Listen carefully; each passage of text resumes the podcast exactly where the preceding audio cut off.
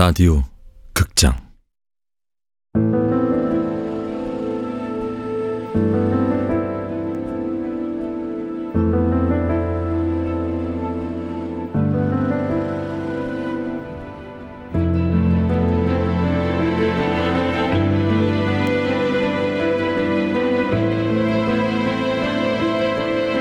바비와 루사 원작 박유경 극본 이영미 연출 황영선. 다섯 번째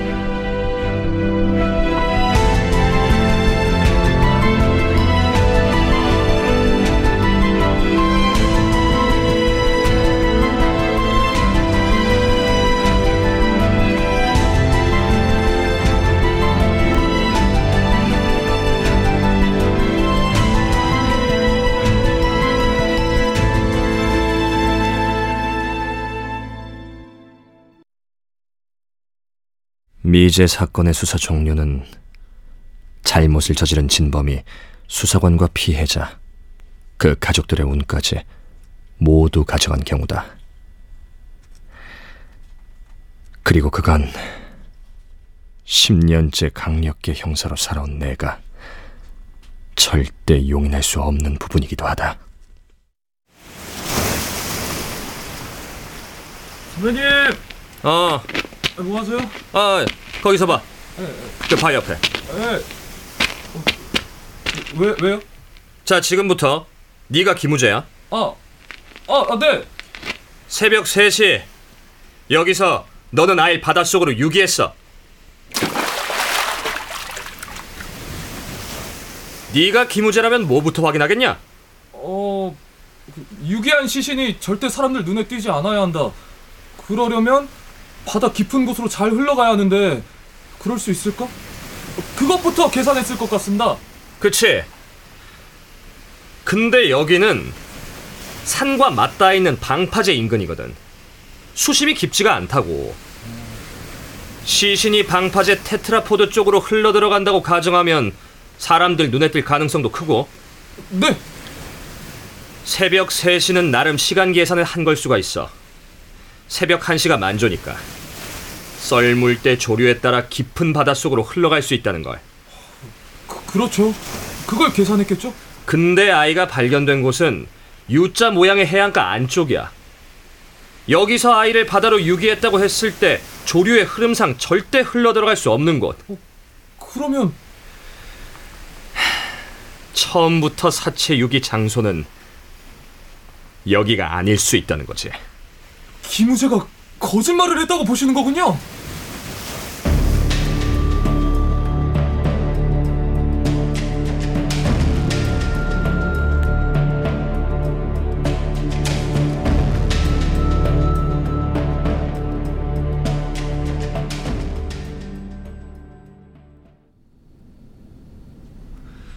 김우재,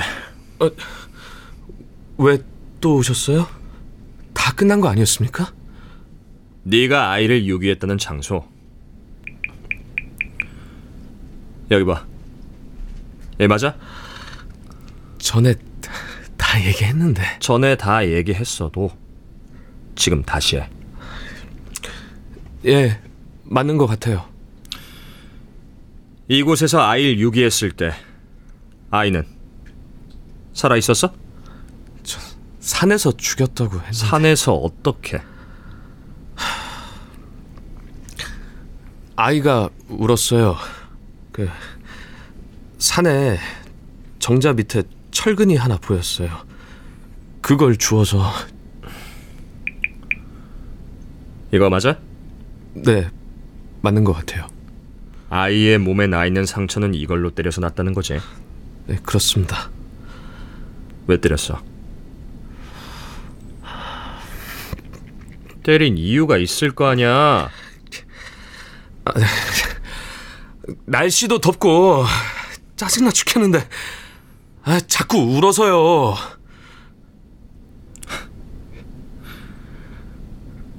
그냥 울어서. 그리고 그 다음엔 철근으로 때리니까 그 애가 막 울면서 소리를 질렀어요.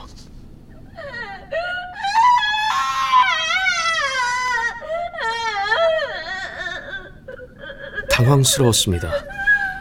지나가던 등산객이라도 보면 어쩌나 싶었고요.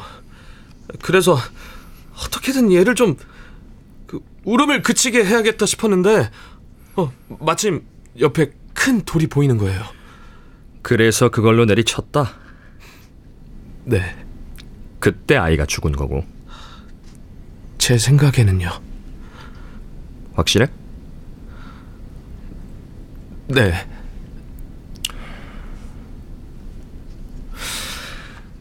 그 다음엔 죽은 애를 데리고 방파제 쪽으로 내려왔어?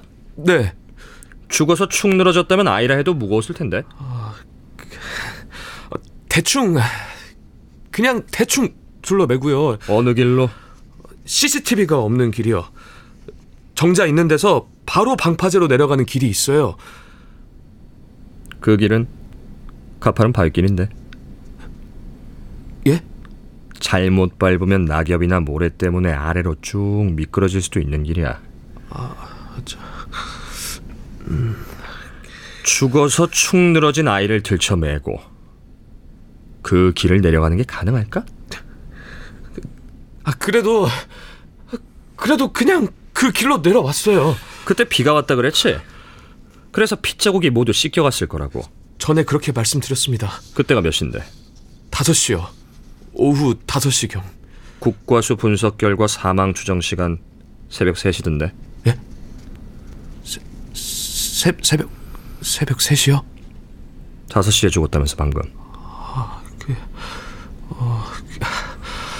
내가 좀 착각했나? 어, 자. 어, 자. 어, 그러면 산에서 숨이 안 끊어지고 바닷가까지 왔을 때 그 끊어진 것 같은데 등산로 입구 CCTV에 찍힌 시간이 오후 3시 40분. 정상 인근 정자까지 어린애 느린 걸음을 감안한다고 하면 도착 시간이 오후 5시 전후. 아이가 죽은 건 새벽 3시. 그러면 8시간이 남아요. 그 8시간 동안 어디서 뭘 했을까? 시간 단위별로 말해봐. 그러니까 어 오후 5시에 아이에게 바위돌을 아니 아니, 아 새벽 3시에 방파제까지 데리고 나와서요. 어, 바위돌을 휘둘렀나. 아, 아무튼 휘둘러서 아이를 아, 아이를 죽였어요. 김우재 방파제에서 널 본 사람이 없어 산에서도 없고 한여름에 아이를 들쳐매고 게다가 양복을 입고 산을 내려오는 사람이 누구의 눈에도 띄지도 않는다는 게 가능해? 가능하다고 봐? 왜 거짓말해?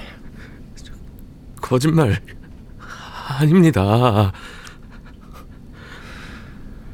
거짓말이 아니다. 너, 그 아이, 어떻게 죽었는지 알아? 마지막 숨이 끊어지는 그 순간까지도 공포에 떨었어. 손톱이 손바닥 안으로 패여 들어가는 것도 모를 정도로 두 주먹을 꽉 쥔 채 공포에 떨면서 죽어갔다고. 그런데 죽였다는 놈은 어디서 죽였는지도 모른다. 몇 시에 죽였는지도 모른다. 모릅니다. 모른다고요. 내가 아 내가 죽였었다고요. 내가 아 내가 죽였다는데 뭐가 문제예요? 김우재!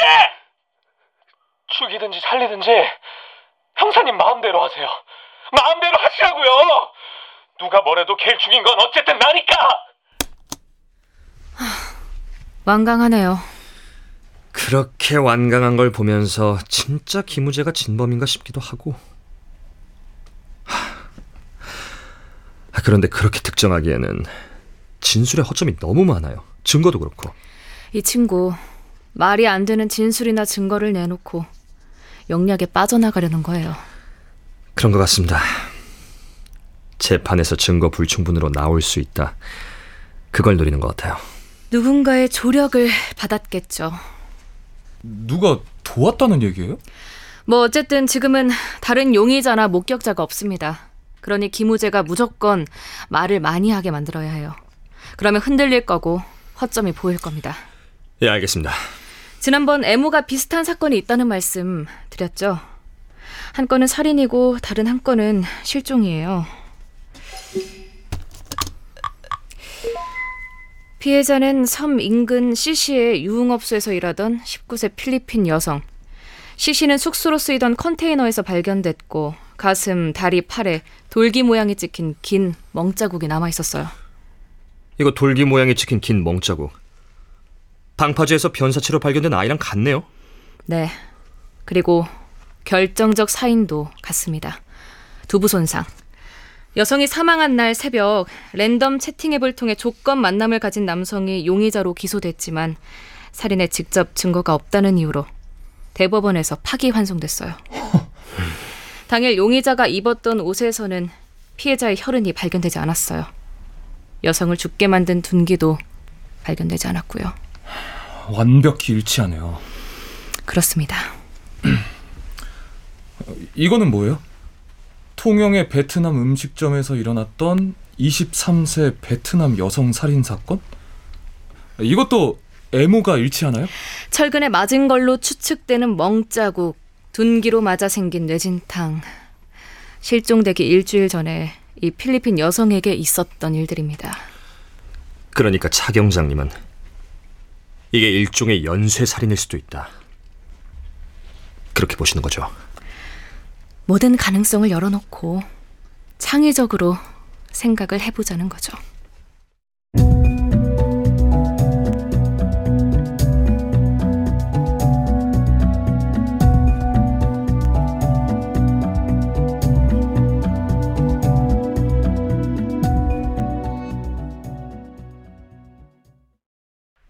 형님의 경찰 조사 잘 받아주셔서 김기훈 대표님께서 감사하다 그 말씀을 꼭 전해달라고 했습니다.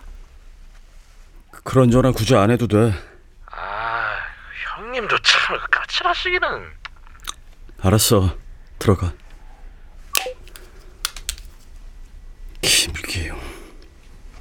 아, 내 이 자식이랑 진짜 지독하게 엮이네 정말.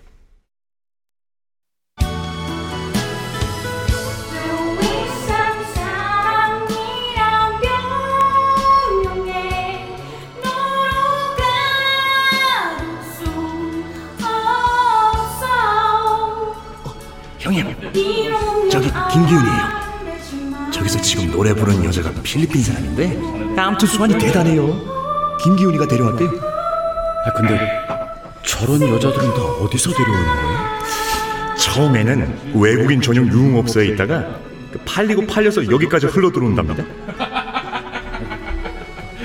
저 김기훈이 옆에 저 사람은 누구야? 아, 시의원이래요. 아이고 이번에 고향 사람 여기서 만나니 무지하게 반갑네요. 인자부터 형님이라 불러쓰겠네. 예? 고향이 어딘데요? 어, 익산. 아, 근데 나는 논산인데. 에? 아이 논산이나 익산이나 바로 붙었는데 그러면 고향 사람이죠. 사실 행정구역을 정확히 나눠보면 내 태어난 동네는 논산 쪽에 더 가깝긴 해요. 에? 아, 드세요 드세요. 에? 미친놈. 아, 아, 가만. 고향이 제주도라고 내가 들은 것 같은데? 고향이 어딘지는 아무도 아, 안 그냥 만나는 사람이 힘께나 있다 싶으면 무조건 고향 사람이라 엉겨붙는데요. 대단한 놈이네. 근데 소문에 김기훈이한테 아이를 맡겨놓은 여자가 있대요. 일종의 인질로. 아이를 도망도 못 가게 또 쌍값에 쓰게. 아니, 어떻게 아이가 있을 수 있어? 한국에 들어와서 이리저리 흘러다니다가 낳는 경우가 왕왕 있답니다. 예, 예. 한잔해.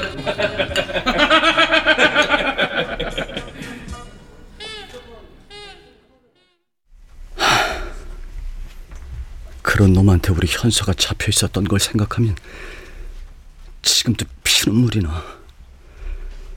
아니 김기훈이를 경찰에 신고한 그 집주인 할머니도 그래. 그런 낌새가 보였으면 진즉에 신고를 했어야지.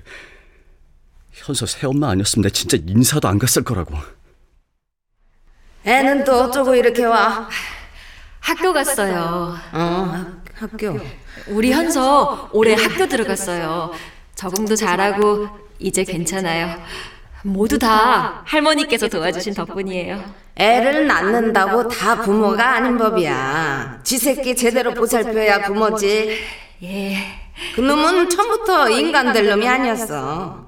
누구? 아, 이 집 지하에 새들어 살던 김기훈인가 그 사람요? 그래 그놈. 지 새끼를 그렇게 개패도 패던데, 어? 근데 자네들은 어떻게 그런 놈한테 새끼를 맡겨? 아, 제가 그때요 큰 사고를 입어서 병원에 있느라 그렇게 됐습니다. 애 엄만. 저희 재혼이에요. 그러고 나서 만났어요. 어. 근데 그놈 아들은 그놈이 데리고 갔나? 예, 그렇다고 들었어요. 아휴, 그 어린 것이 불쌍해서 어째. 그런 놈이 키우게 두면 안 되는데. 저 근데 혹시 그 집에 다른 애는 없었습니까? 왔다 갔다를 안 했는데, 어? 그 집에 누가 있는지 내가 어떻게 알아? 어? 지 새끼 맞고 사는 걸 자네는 알았나? 아니 역성을 내고 그러세요. 제가 여기 살았던 게 아닌데 어떻게 압니까? 저희 아이가 누구 하나가 더 있었다고 하니까 그래서 여쭙는 거 아닙니까? 주인 할머니께서는 혹시 뭐 들으신 게 있나 해서요. 듣기는 내가 뭘 들어. 아, 우리 딸이 그 집에 다른 여자애가 있었다고 얘기를 해서요. 다들 거기엔 다른 애가 없었다고 하는데 딸만 그렇게 얘기를 하니까 아, 이 사람이 딸을 걱정하는 마음에 여쭤본 거예요. 그러니까 어쨌든 거기서 외국인 여자애가 말하는 소리 그런 건 못 들으셨다는 말이죠? 몰라 아무것도 못 들었어. 그런 거 꼬치꼬치 물으려고 하던 다시는 찾아오지 마라. 김기훈이 그놈 집에 진짜 현서 말처럼 외국 여자애가 있었던 거 아니야?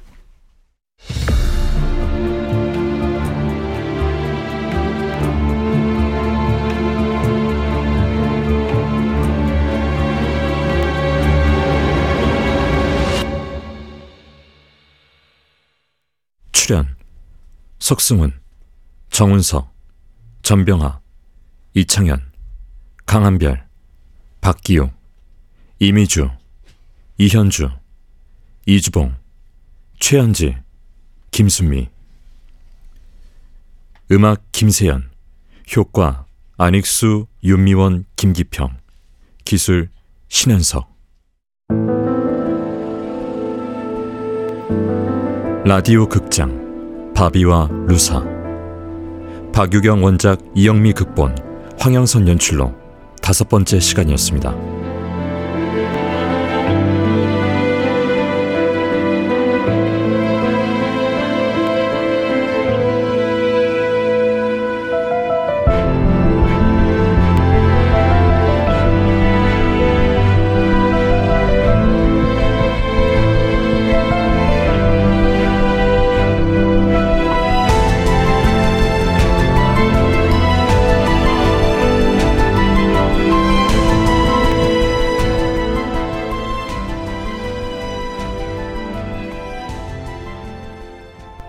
혜원이와 함께 일하는 군나의 책방이라니 며칠 전만 해도 상상조차 할 수 없었던 일이었습니다. 여러분, 이런 게 인생인 것 같습니다.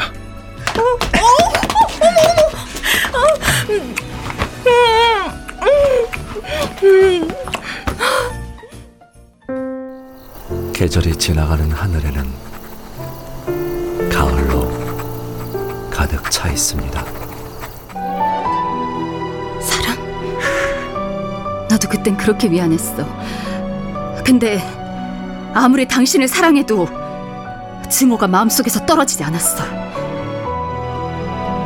그건 사랑이었다. 라디오